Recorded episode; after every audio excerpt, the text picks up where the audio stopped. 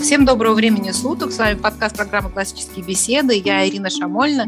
И со мной сегодня отец Артемий. Мы поговорим о книге Джейн Эйр. Это серия подкастов «Книжный клуб», которая, надеюсь, продолжится с различными книгами нашими из курса вызов и книгами вообще полезными для классического образования. Отец Артемий, добрый вечер. Добрый вечер, всем здоровья. Отец Артемий, у нас такая сложность сейчас будет, потому что нам бы эту книгу можно было бы пообсуждать с вами часов шесть подряд, я думаю. Я думаю, всю жизнь можно обсуждать. Да, а нам нужно уложиться вот в минут 40 формат подкаста, и что очень трудно сделать, потому что книга, конечно, абсолютно потрясающая, и на меня произвела огромное впечатление. Я читала ее в юные годы, и сейчас поняла, что я читала тогда советскую обрезанную версию, из которой был э, довольно сильно изъят крестьянский компонент. И сейчас, э, прочитав эту книгу, да, уже будучи человеком более-менее воцерковленным, да, как-то знакомым с э, православной традицией, столько христианского посыла я увидела в этой книге, и столько пользы на самом деле для человека, пытающегося жить по-христиански, что меня совершенно это потрясло. Вот расскажите, какое впечатление на вас произвела эта книга? Но меня произвела потрясающее впечатление. Я могу сказать, что ну, об этой книге можно говорить бесконечно. Я, когда ее слушал, я ее слушал в аудиоформате, я просто, знаете, когда я один нахожусь, у меня редкое восхищение проявляется как-то внешне. То есть я могу порадоваться, удивиться где-то внутри самого себя. Я помню, что я ехал в машине как-то, продолжал слушать, я чуть не подпрыгивал на месте, понимаете, в кресле. Я получал эстетическое и удовольствие интеллектуальное, насколько эта книга прекрасна с точки зрения художественной составляющей, с точки зрения идей, которые в ней освещаются. Вот как я уже вам говорил, что в ней лишнего слова нету. Но это потрясающая книга, которая, на мой взгляд, поднимает не только вопросы христианской этики, но и вопросы философии, и э, исторических контекстов касается Англии там, начала XIX века, многие другие жизненные и бытийные ситуации, которые послужат прекрасным базисом для общения со своими детьми, обсуждения. Это, это, как сказать, это же автобиография получается. То есть там и история, и география, и лингвистика, и народная мудрость, там пословицы постоянно фигурируют, какие-то крылатые выражения и прочие вопросы фундаментальные, христианские, какой-то духовный облик, духовно-нравственный, психологический портрет героев. В общем, обо всем об этом можно с детьми разговаривать бесконечно. Я совершенно с вами согласна и хочу обратить внимание, что у нас в вызове, да, в курсе вызов, подборка книг сделана в первую очередь именно с этой целью, чтобы эти книги было удобно обсуждать в семье, которая занимается христианским воспитанием. Да? То есть подобрана христианская литература, Конечно, там есть и отрицательные герои, да, но это литература, которая написана авторами в рамках христианского мировоззрения, и она делает очень удобное обсуждение реальных каких-то жизненных ситуаций с христианской точки зрения. В отличие от школьной подборки, где такая как бы есть некоторая мешанина, конечно, тоже попали христианские произведения некоторые, но в целом, когда был сформирован вот этот вот костяк школьной литературы, у людей, которые занимались подборкой в советской России, в начале 20 века, у них были, конечно, совсем другие цели, и нам тоже об этом важно не забывать, да, и понимать, что литература, она оказывает большое влияние на формирование мировоззрения, и в этом свете особенно важно нам ее с детьми обсуждать. Просто, знаете, у некоторых родителей еще постоянно дилемма, о чем поговорить с ребенком. Чаще всего это разбор полетов там или еще что-то такое. А тут э, программа предлагает прекрасный повод поговорить на высокие, глубокие темы с ребенком. Вот, не будет вопросов, ну, как сказать, трудностей в этом смысле. Да. Как вам кажется, отец Артемий, вот с чего можно было бы начать с ребенком обсуждать это произведение? Смотрите, я бы начал с того, что с жанра, например, даже вводные какие-то беседы, например, спросить, насколько интересен жанр автобиографии вообще в литературе. Что такое автобиография? Вот на эту тему порассуждать. И я очень люблю такую тему, формат вопросов спросить, э, точнее, выяснить этимологию слова. Например, что такое автобиография, вот этимология этого слова.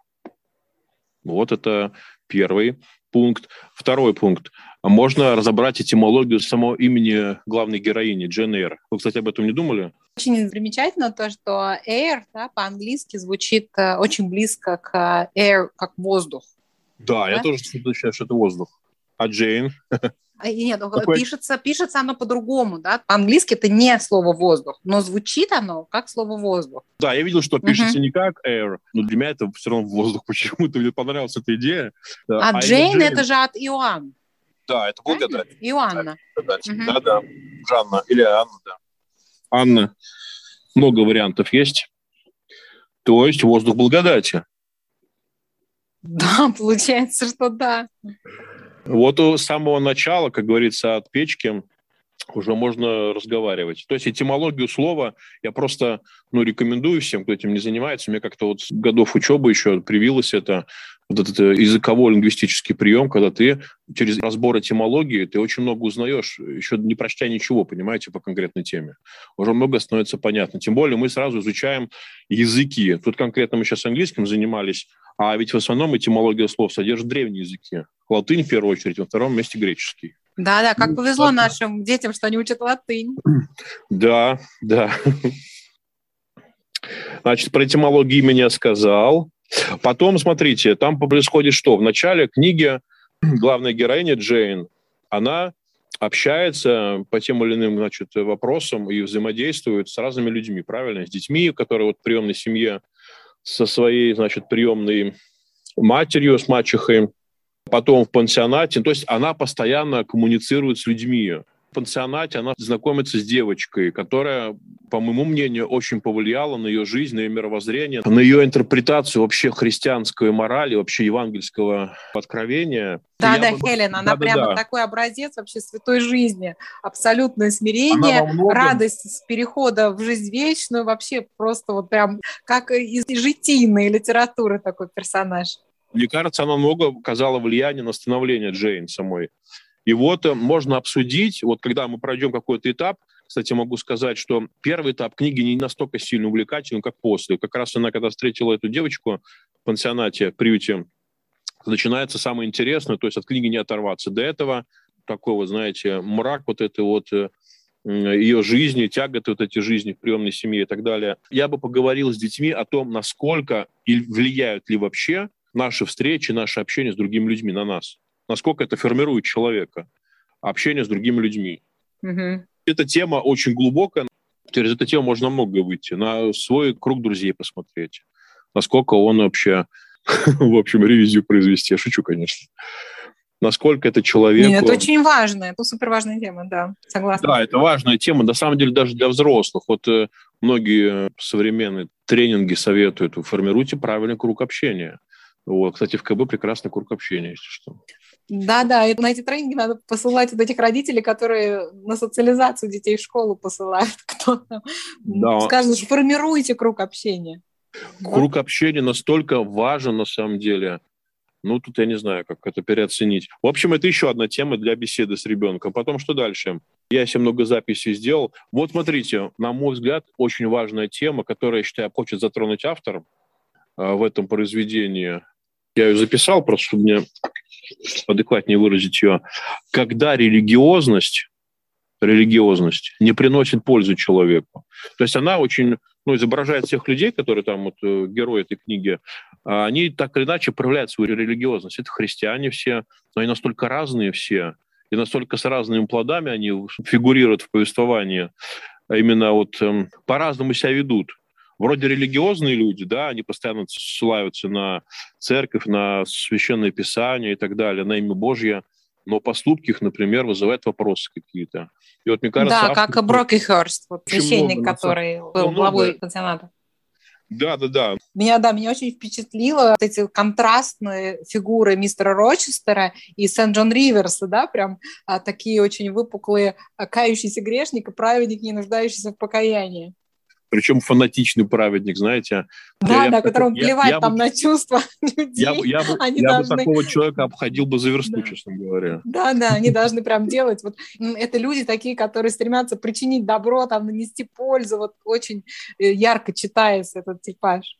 А вытекающий, знаете, из этого какой момент? Вот, например, вы вспомнили Джона Риверса. Опять же, я скажу, что это все на усмотрение, конечно, взрослых. Какие темы надо поднимать, какие нет. Я с вами сейчас обсуждаю те темы, какие бы я поднял лично для себя или общение, например, с вами, или вообще в компании со взрослыми людьми. Вот, например, понятно, что Джон Риверс, будучи священником и очень образованным, таких людей раньше не было, он начитан в Священном Писании, правильно ведь? Он постоянно ссылается и так далее на Слово Божие. Но получается, что каждый, вот, например, та же вот девочка, вот вы напомнили имя, я забыл уже, которая в пансионате. Хелен, Хелен. Хелен, да, которая вот умерла от чехотки. Она ведь тоже постоянно цитировала слова Христа, когда Джейн спрашивала, почему ты там терпишь что, почему ты так поступаешь и так далее. Для нее было это шоком просто и открытием. Она постоянно ссылалась на Евангелие. Как по-разному люди понимают Священное Писание. Это на самом деле не праздный вопрос. Потому что ну, по-разному понимают его. По, по факту каждый выбирает немножечко то, что ему нравится, потому что в Евангелии можно найти очень много. Там даже и парадоксы, противоречия есть. Выбирает и вот э, трактует в соответствии со своим, может быть, даже желанием. То есть ему хочется чего-то, вот он раз и, как говорится, уже все обосновал. Как вы считаете, имеет такое место быть или нет? Да, конечно. Прекрасно, вот, что это можно обсудить, прям увидеть, да, что как по-разному можно понимать христианство и считать себя христианином. Меня тоже совершенно потрясла фигура этого Сан-Джон Риверса, который один из самых, наверное, жестокосердных людей, какие можно представить, и он считал, что он вправе быть жестокосердным, потому что это во славу Божию. Все. Вроде Христос освободил от ерма, правда, человека, иго тяжелое снял с человека, а иго легкое наложил. А этот человек, бремна недобоносимый, который он упоминал, когда фарисеев обличал, а здесь человек на голубом глазу, значит, возлагает на людей такие бремена, под которыми он сам понимает, что они просто хрустнут их кости. И они погибнут там месяцев через восемь. Он ну, отдавал себе отчет, мне кажется, что Джейн в Индии, она погибнет в скором времени, как и многие говорили. Там тяжелый климат, тяжелая жизнь, постоянно этот прессинг со стороны него, вот этого Джона Риверса будет, психологический и так далее. То есть и он, ничтоже сумняшися, вот э, а, приносит человека mm. на алтарь, им, в принципе, сложенный. То есть он его mm. как бы допилил, где-то доработал и сказал, это Божья воля, давай. Да, да, мне очень понравилась эта позиция, что эта вот фраза меня прям потрясла. Ты, говорит, отказываешь не мне, ты отказываешь Богу. Я думаю, манипуляция, манипуляция такая. Достаточно амбициозно так заявлять, что я вот прямо от имени Бога сейчас тебе говорю вот это. Я такое в жизни встречал очень часто, если что. Сам вроде не делал, а может и делал. Нет, и так может говорить святой человек, он явно не, не из них. И вот от человека, который просто как-то закрадывается мысль, что он приносит, а, хотел принести Джейн Эйр в жертву на алтарь своих амбиций, да, что он великий миссионер, и сейчас он всем причинит добро вообще, от которого у всех зазвенит в обоих ушах. Вот эта уверенность, она, конечно, шокирует. Я бы хотел немножечко в оправдание сказать Риверсу, можно? Да, да, конечно. Вы помните последние строки книги, когда рассказывает, эм, ну, уже подытоживает свою жизнь, как годы прошли вот уже после воссоединения их с Рочестером, как у них там ребенок родился, как э, зрение восстановилось у мужа и так далее. Она упоминает эм, Риверса, э, Сен-Джона, о том, что он ей писал письма, о том, что он потом ей вот, значит, написал, что он заболел.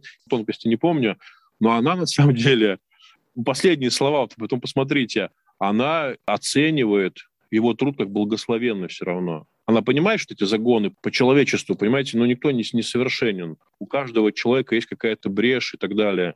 Никто не свободен от несовершенства, только Бог. И, в принципе, она ну, оценивает ну, достаточно положительно его миссионерские труды. И вот э, говорит о том, что, скорее всего, последующее письмо будет уже от, от братьев его общины о том, что он умер на самом деле. То, что он, по-моему, подписал последнее письмо, что он болеет и так далее, плохо себя чувствует очень. Она чувствовала, что все, приблизилось время его отшествия. И она говорит, что вот скоро встретит владыку, которому он так э, ревностно служил и э, которому так стремился, можно сказать, даже спешил. Может быть, даже себя, как говорится, этой аскезой, измождить свое тело как раньше времени.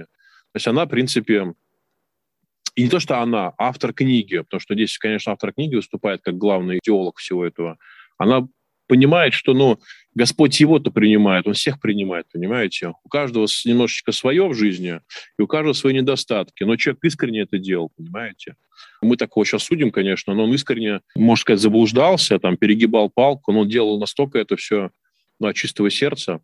Да, это, к сожалению, случается такое, но Господь-то он по-другому немножко оценивает, чем люди. Да, мы, да, мы это строги, точно. Мы строги друг другу. Да. Мы, значит, в этом найдем недостатки, в этом найдем недостатки.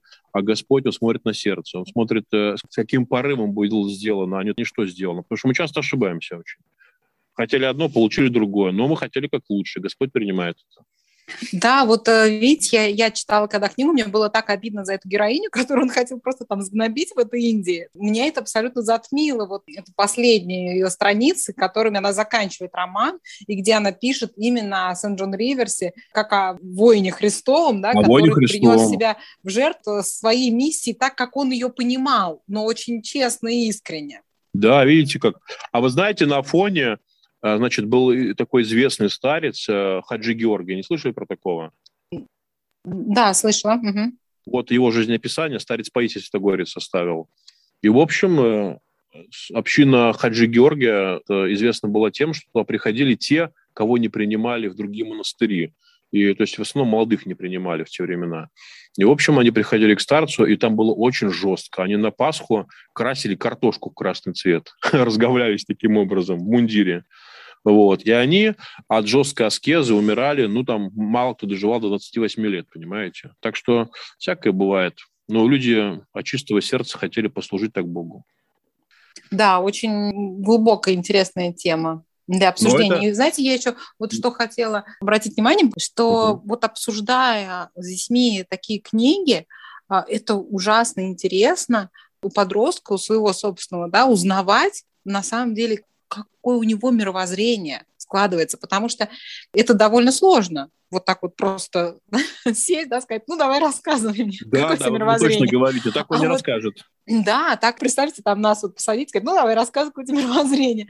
Ну это такая сложная, многогранная вещь, что ее так просто вот не расскажешь в лекционном формате. А здесь, обсуждая произведение, очень интересно задавать э, подростку вопросы, да, и слушать, как он на них отвечает, и становится очень много понятно, да, из того, как он видит мир на самом деле. Это просто э, бесценный совершенно инструмент классического образования, которым я вот очень-очень родителей агитирую этим пользоваться и разговаривать с своими детьми, обсуждать с ними, да. У нас классические беседы предполагают обсуждение по всем трекам, по всем направлениям, да, но начать хотя бы с литературы, то, что вот, ну, самое понятное, наверное, да, для взрослого человека, мне кажется, это самый простой такой шаг, и вы почувствуете, насколько это вот важно, насколько это нужно, и как много вы узнаете о своем ребенке собственном. Да, это я тут переоценить это невозможно, на самом деле, то, что вы сказали. Да, это откроются целые кладовые глубин ду- души вашего ребенка, действительно. Я, кстати, знаете, что хотел сказать? Что не каждая книга э, годится для этого. Можно, конечно, беседовать даже по газете, но это совсем, знаете, замораться больше. А вот эта книга, которую мы сегодня обсуждаем, Джен Эйр, она ну, на мой взгляд, вот то, сколько мы в вызове даже не проходили на альфе, на бете произведений, пока для меня это номер один. То есть здесь можно обсуждать те вещи, о которых, например, ты будешь говорить с ребенком, они изложены настолько глубоко и реалистично, что он понимает, очень четко понимает, о чем идет речь. И поэтому беседа намного плодотворнее. Тебе не надо объяснять, знаете, э, о чем здесь говорится, чтобы он потом пытался рассуждать. Он просто слушая это великое произведение, оно столько написано здорово, что он сразу понимает, о чем разговор, и начинает просто размышлять. Был такой момент, когда я слушал уже концовку книги, мои дочери, значит, собирались по делам утром. Вот они проснулись, значит, одной 9 лет, а другой 11. Они начали сначала светиться, одеваться, и раз и замерли. Причем я не колонка была, просто на смартфоне слушал, не очень громко. Как раз э, Сент Джон Риверс уговаривал Джейн, значит, пойти за него замуж. Вот эти все были, э, э, как сказать... Да, ну, так скажем, прямо давил на нее. давил, да, там несколько приступов было, вот им канат перетягивали они. И, в общем, и они слушали 40 минут, лежали, это все просто завороженные слушали. Это детям, говорю, 9 лет, вот младшему. И потом я говорю, ну что, Лена, почему она ему отказала, как ты думаешь? это дочь 11 лет, она мне столько всего порассказывала про любовь, что она бы за богатого не пошла, за очень богатого. За, за богатого пошла бы, за небогатого пошла. Короче, за очень богатого не пошла, за богатого пошла. Почему? Объяснила, сказала о том, что насколько она образована, она, она сама начала рассуждать, что она бы сама заработала все деньги, она бы очень богатого не пошла, потому что он надменно будет относиться к ней. Поговорила про то, что замуж можно выходить по расчету, по любви. Почему по расчету хорошо, почему по любви хорошо. Короче, я столько всего узнал, посмеялся, конечно.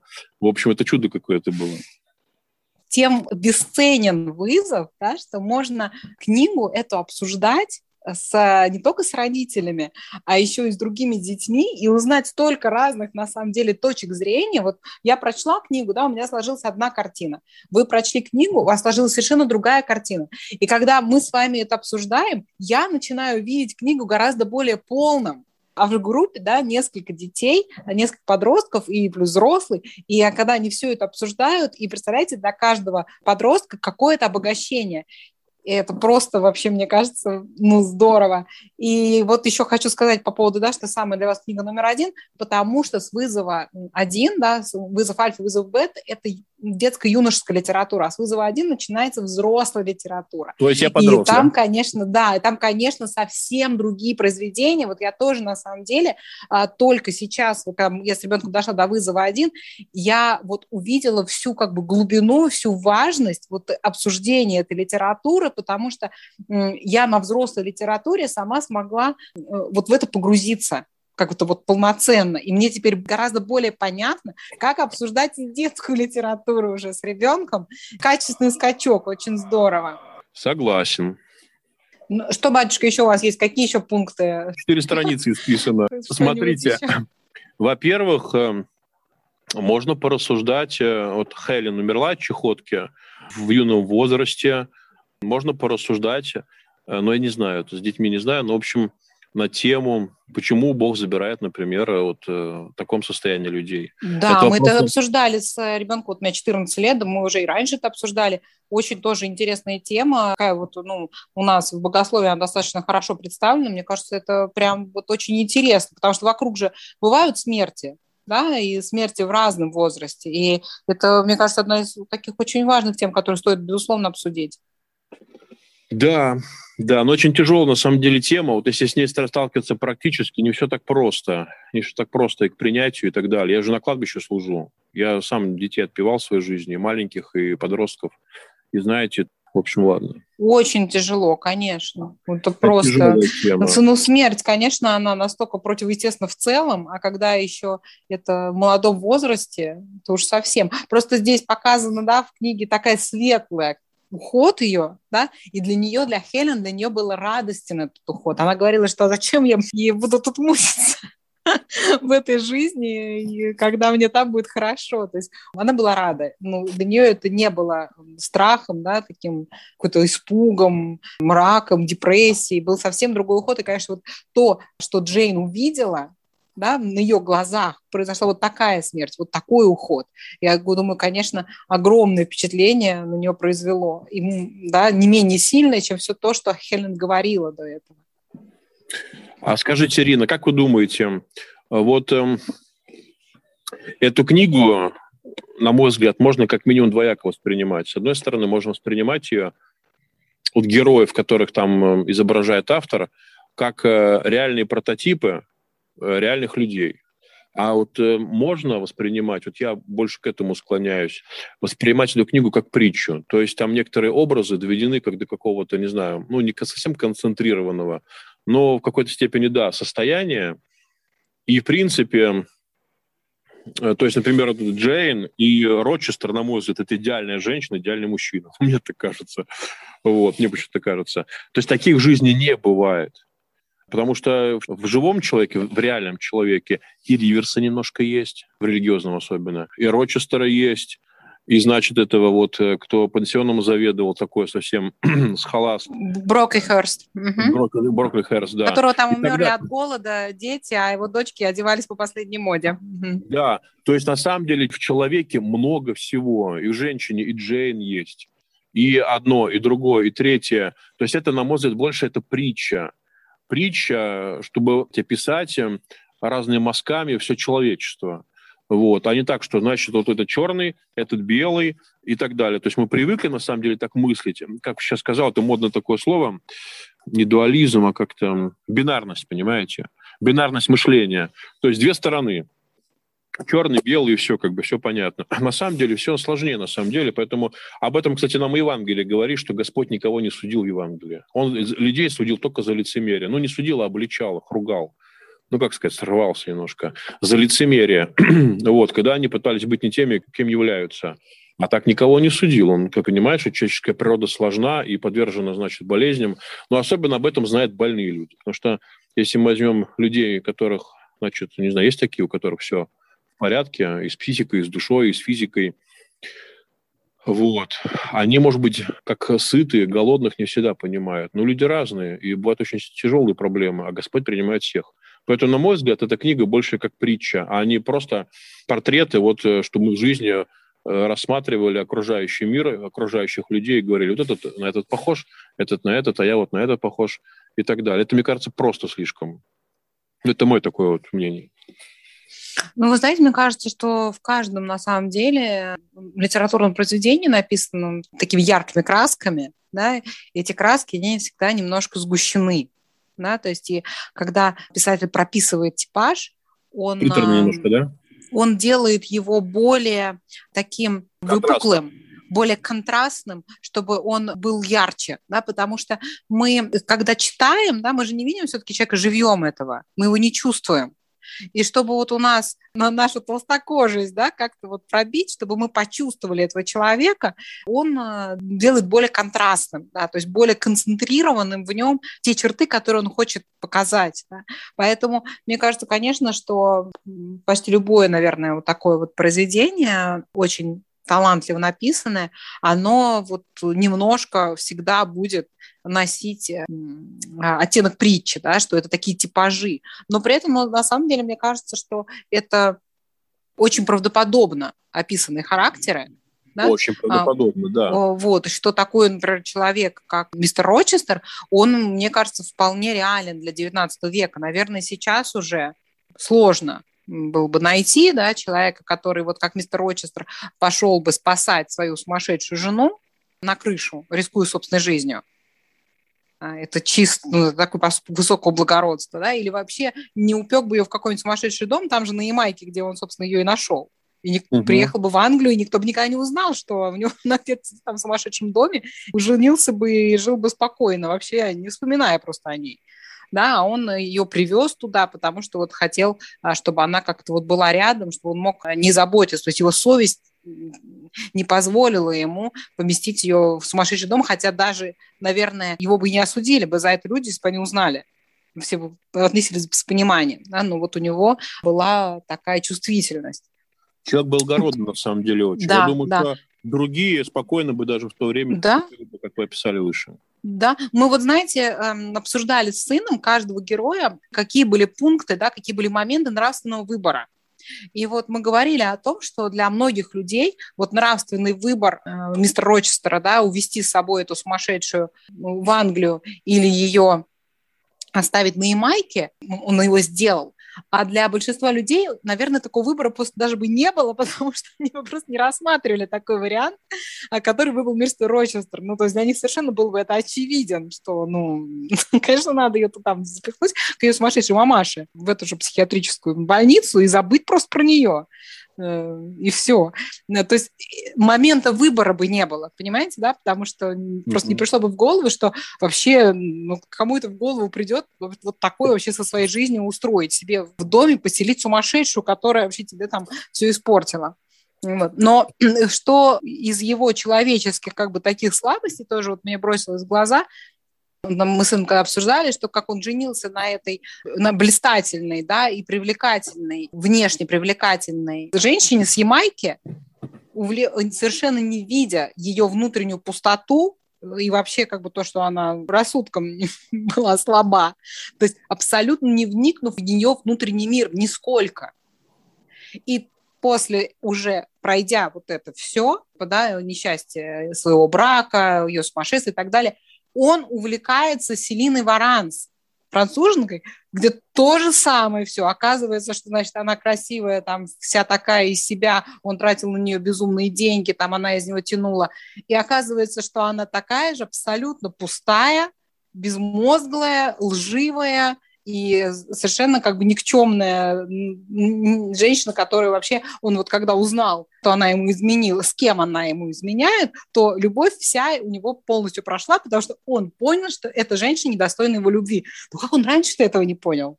До этого момента. Вопрос, вопрос к мужчинам. Да, то есть мне кажется, что вот вполне в этой абсолютной какой-то нелогичности и непоследовательности этот персонаж, он очень реалистично показан. То есть человек делает, ему одного раза мало было наступить на грабли, да? он нашел эти грабли второй раз. Ну, это в жизни встречается повсеместно, на самом деле. Мы же действуем часто, ну, не как там с холодным рассудком, действуем, как сказать, не только рассудком, говорю, но и чувствами, и какими-то, знаете, рефлексами. Не знаю, часто бывает совершаешь одни и те же ошибки к вопросу его благородства, да, еще нравственному выбору, он не смог преодолеть себя и сказать Джейн о том, что у него есть жена, да, до того, как он попытался на ней жениться нелегально, да, по тем правилам. Но он предполагал, что получится, что она скажет «до свидания» и все. Угу. Вот. А человек, в принципе, думает о своем, о своей выгоде, такое, зато никуда не деться. Он, конечно, хотел удержать ее, тоже вот судить, я думаю, строго не надо. Ну, сказал бы он, я сказал, ну, ну, до свидания, извини. Видите, он как раздвоился. Он хотел и все-таки остаться честным перед женой. Или не хотел, не знаю. Но и, и хотел, значит, удержать э, женщину, которую полюбил. Он понял, что действительно нашел он того, кого искал его сердце. Кстати, вот эту тему тоже можно проработать с детьми. Насколько важно найти именно своего человека. Он, по-моему, такие слова употреблял, именно своего человека. Вот. Он об этом рассуждает достаточно пространно, по-моему, в первой вот пространной беседе с Джейн. И об этом прекрасно было поговорить. Что, что такое найти своего человека? Что значит своего? Насколько это важно? Насколько это реально вообще? Как это можно сделать? Да, вот. и очень интересная тоже тема, на самом деле, вот какие именно черты привлекли мистера Рочестера, да, какие черты у Джейн мистера Рочестера показались, ну, особенно необыкновенными, и что он в ней такого нашел, да, как говорится, Это и что она анализ. в нем такого нашла, да, то есть что она в нем так оценила, почему она, вот она потом поняла, да, когда она ушла от него, почему она сделала из него себе кумира, да, то есть она вот его боготворила.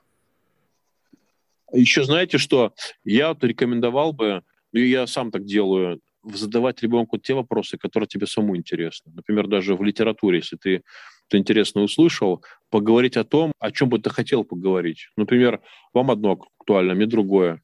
А кто-то подумает, что темы, которые мы озвучили, как сказать, на эти темы поговорить надо.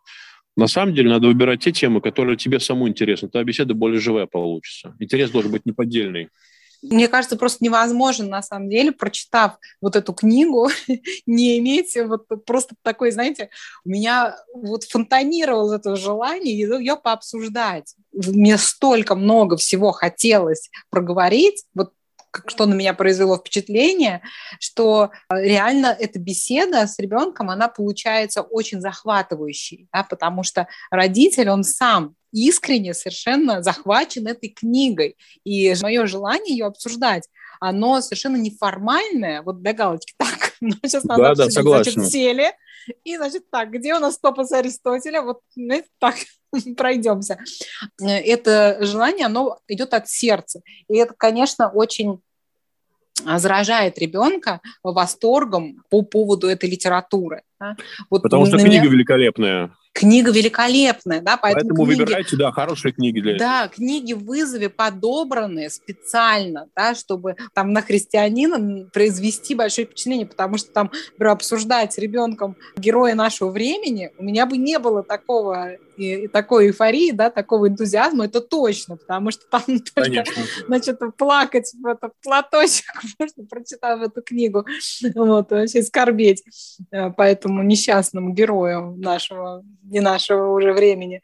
А вот в этой книге прямо было несколько моментов, которые на меня произвели огромное впечатление, которыми хотелось поделиться. Вот у меня один из этих моментов, вот я вам говорила, это покаяние мистера Рочестера. когда он вот из человека, который не нуждался, да, у которого было все, который был в себе очень уверен, и он не нуждался вообще в Боге, он а, а перешел в совершенно другое состояние, да, вот узнал, прикоснулся вот к этой вообще категории смирения, да, и а, обратился к Богу, насколько это было вот выстрадано, да, и а, как чудесным образом после этого покаяния изменилась, да, его жизнь, и вот к нему услыш, Джейн услышала его голос. Какие моменты на вас произвели самые сильные впечатления в книге? Ой, сейчас я попробую, как сказать, систематизировать. Я, знаете, что хотел неудержимо хочется, давайте я об этом скажу. Давайте. Говорили, а потом я ну, отвечу на ваш вопрос, э, что про это особо сильное впечатление произвело. Значит, э, вот вы говорили, что ну, Джен Эйр перегнула палку с увлечением к Рочестеру. Есть же такое, да? Что она, значит, постоянно о нем думала, и он захватил целиком ее сердце. Ну, помните, да, о чем вы разговаривали? Но она сама там пишет, что я себе да, сотворила вот кумира. Угу. Вот, вот, смотрите. Она пишет, да.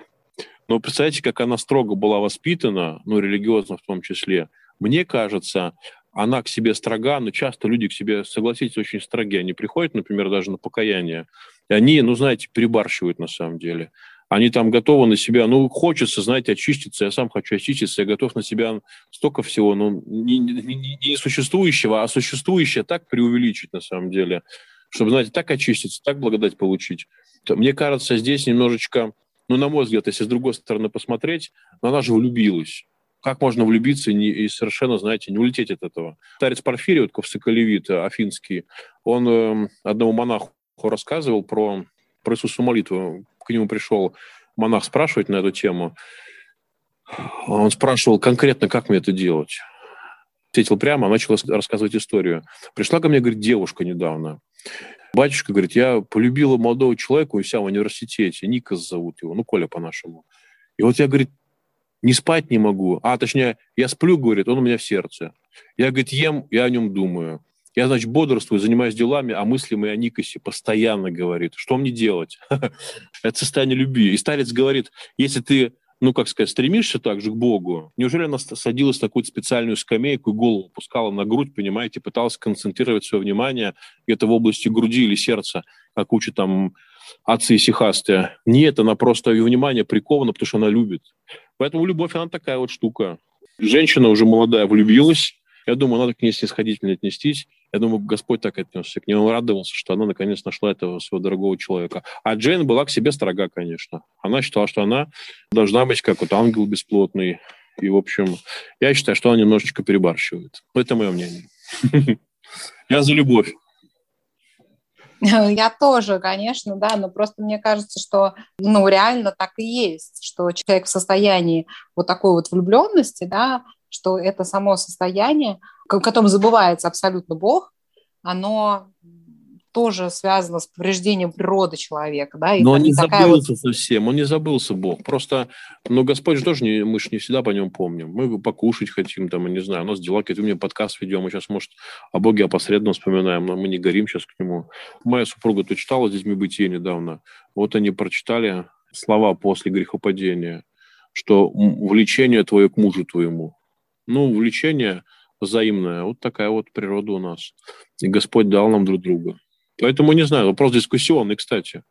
Да, очень интересный сказать. просто вопрос, насколько вот такое состояние одержимости, да, когда один человек совершенно не может вообще не думать ни о чем, кроме другого человека, оно правильно и насколько оно совместимо с тем, чтобы все, что человек призван э, в первую очередь, да, у нас первая заповедь, она, возлюби Господа Богу твоего всем сердцем твоим, всем разумением твоим, всем душою твоей. Да, то есть насколько вот это состояние такой одержимой влюбленности, оно правомерно.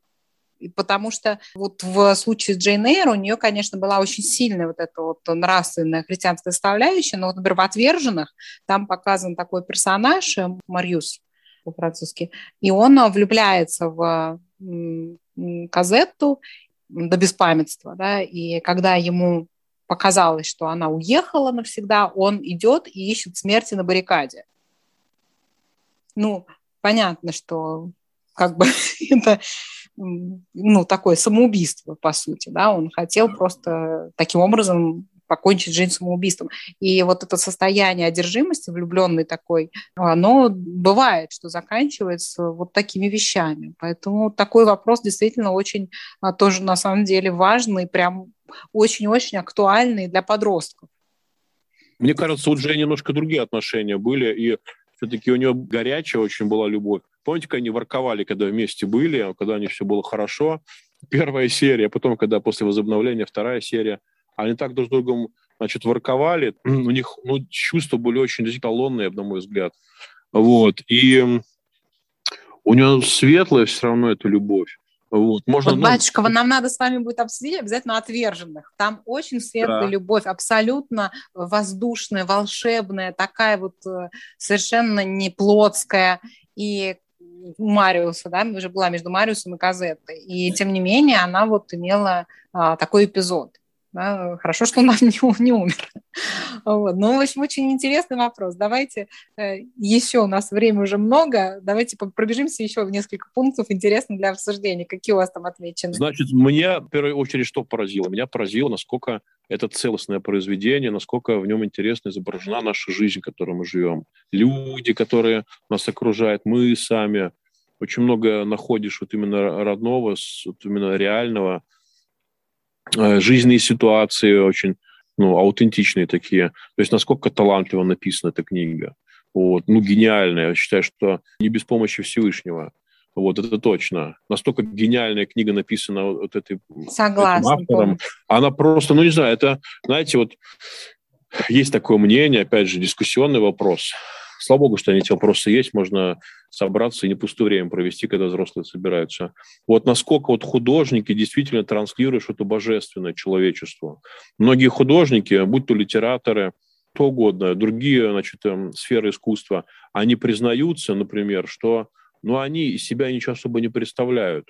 То есть можно прочитать произведение, например, там вот я помню рассуждение одного журналиста и литератора по поводу Тихого Дона Шолохова.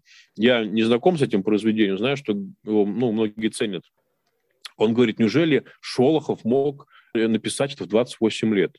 А этот литератор говорит, знаете что, я по себе могу сказать, что ты просто транслируешь что ты пишешь, пишешь, потом сам читаешь и изумляешься. Но не, не надо ставить знак равно между произведением великое и автор. То есть автор обычный человек, такой же, как мы, но что-то через автора а, транслируется человечеству. Здесь вот, на мой взгляд, яркий пример того, что ну, действительно, божественно в этой книге что-то есть.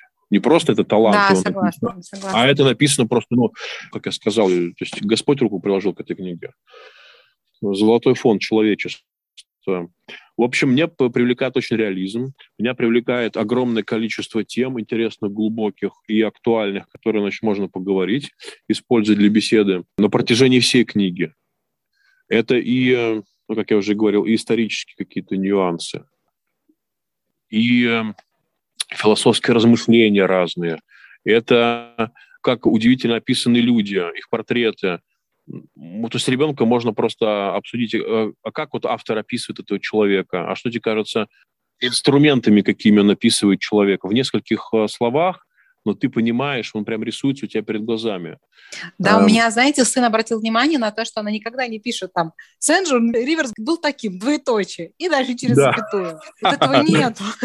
Он, он говорит, а как вот она так вот как-то показывает это диалоги этого это человека? Гений. А я так вот рассказ, когда писал, да, а я пишу, что он был вот такой, такой, такой, а у него она вообще не пользуется. Удивительно, ну, да. Она этого не избегает, внешних описаний, но она настолько это мастерски делает, это гений не просто.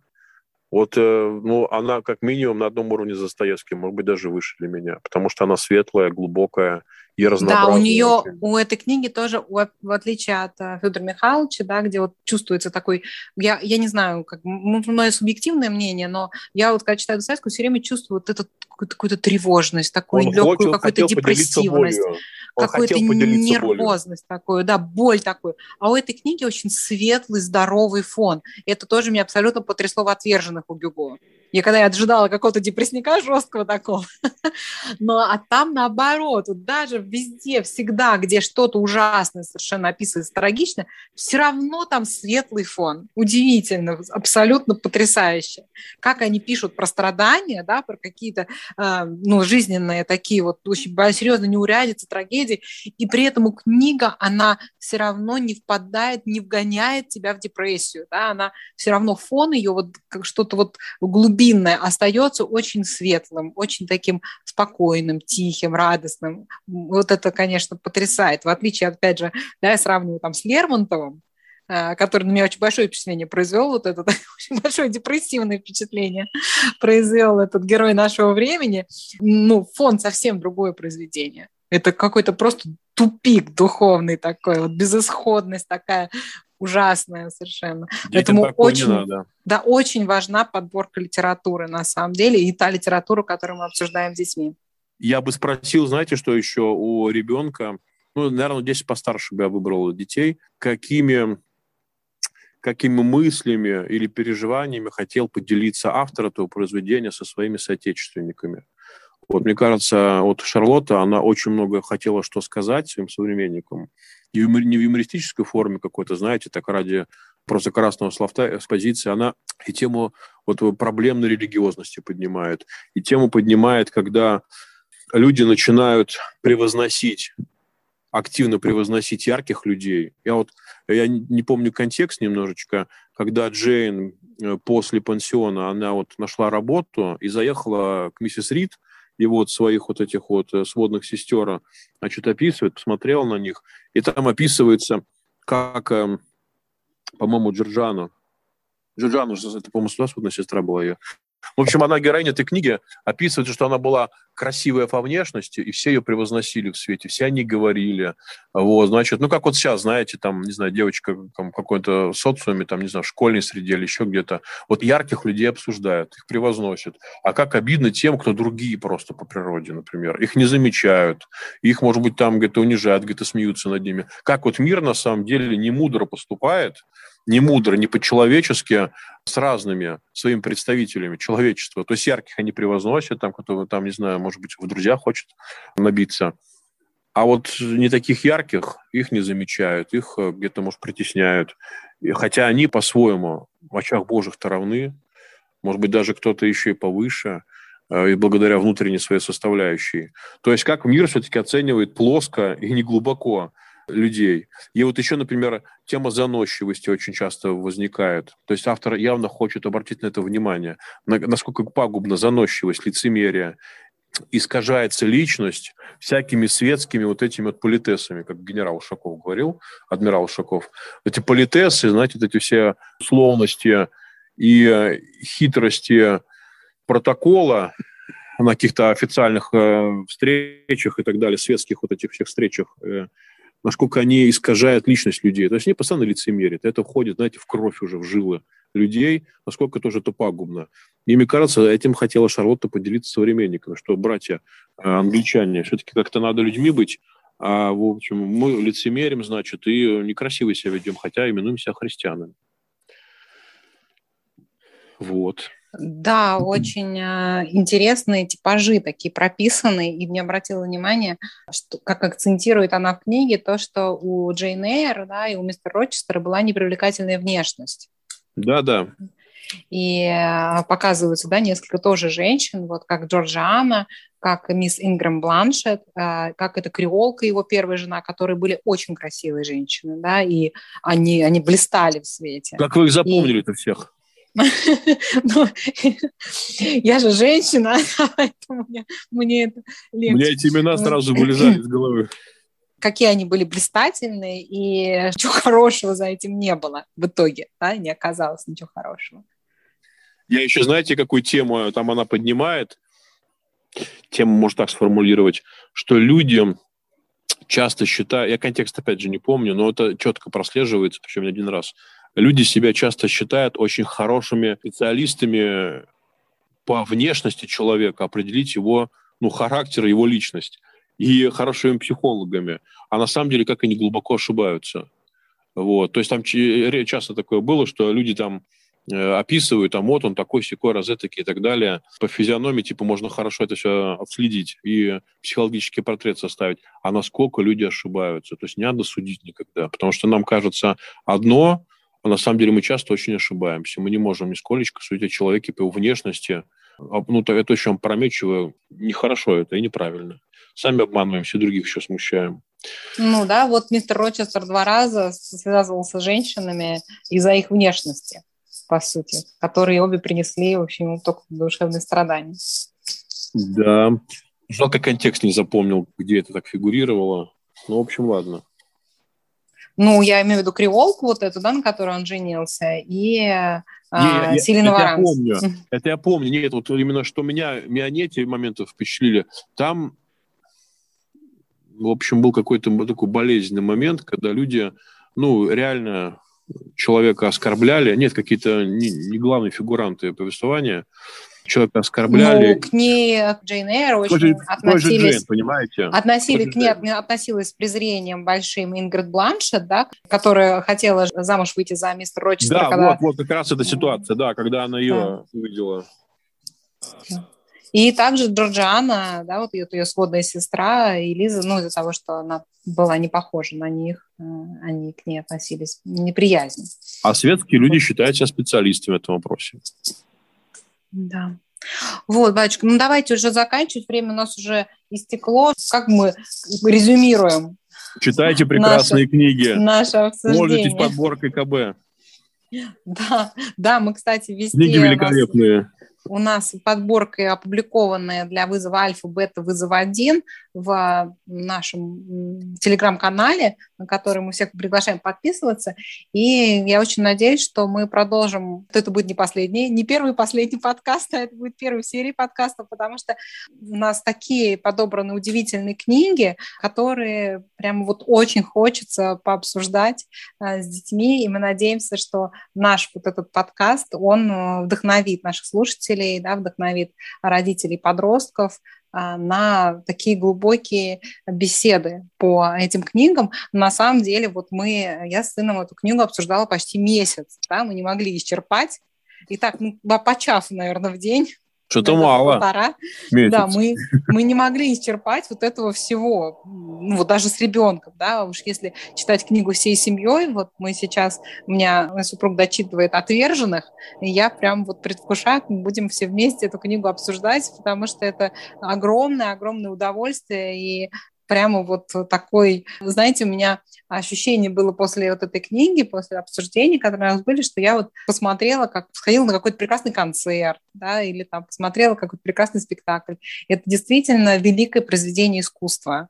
Особенно оно играет э, да, своими гранями, когда мы это можем обсудить между собой и посмотреть на него с разных сторон. Мне кажется, что это прям вот очень здорово. Там что интересно, вот э, обсуди эту книгу с вашим сыном другой человек, он бы совершенно с другой стороны, ну, на, на 60%, как предложил бы ракурс взгляда, и все бы удивились, и стало бы опять очень интересно, и можно было заново все начинать. Да, да, вот это вот как раз мы сделаем на вызове. Да? Мы прочитали летом ее, эту книжку в преддверии, для того, чтобы перед разбором на вызове можно было прочитать ее второй раз, потому что такие книги, конечно, надо читать не один раз. Да? С первого раза все не увидишь. И мы снова вернемся к этому обсуждению во время учебного года. К сожалению, очень мало обсуждать имеется возможность. Очень не хватает, конечно, часа. Поэтому очень важно, конечно, дома обсуждать. На вызове, да. как сказать, нет столько времени и возможностей. Тем более угу. они же работу какую-то осуществляют по этим книгам, правильно ведь? Да. Угу. Вот, поэтому они будут работами делиться, читать свои произведения на эту тему. Поэтому дома-дома – это не необъятный кладезь для совместных бесед на глубокие, прекрасные темы всей семьей. Да.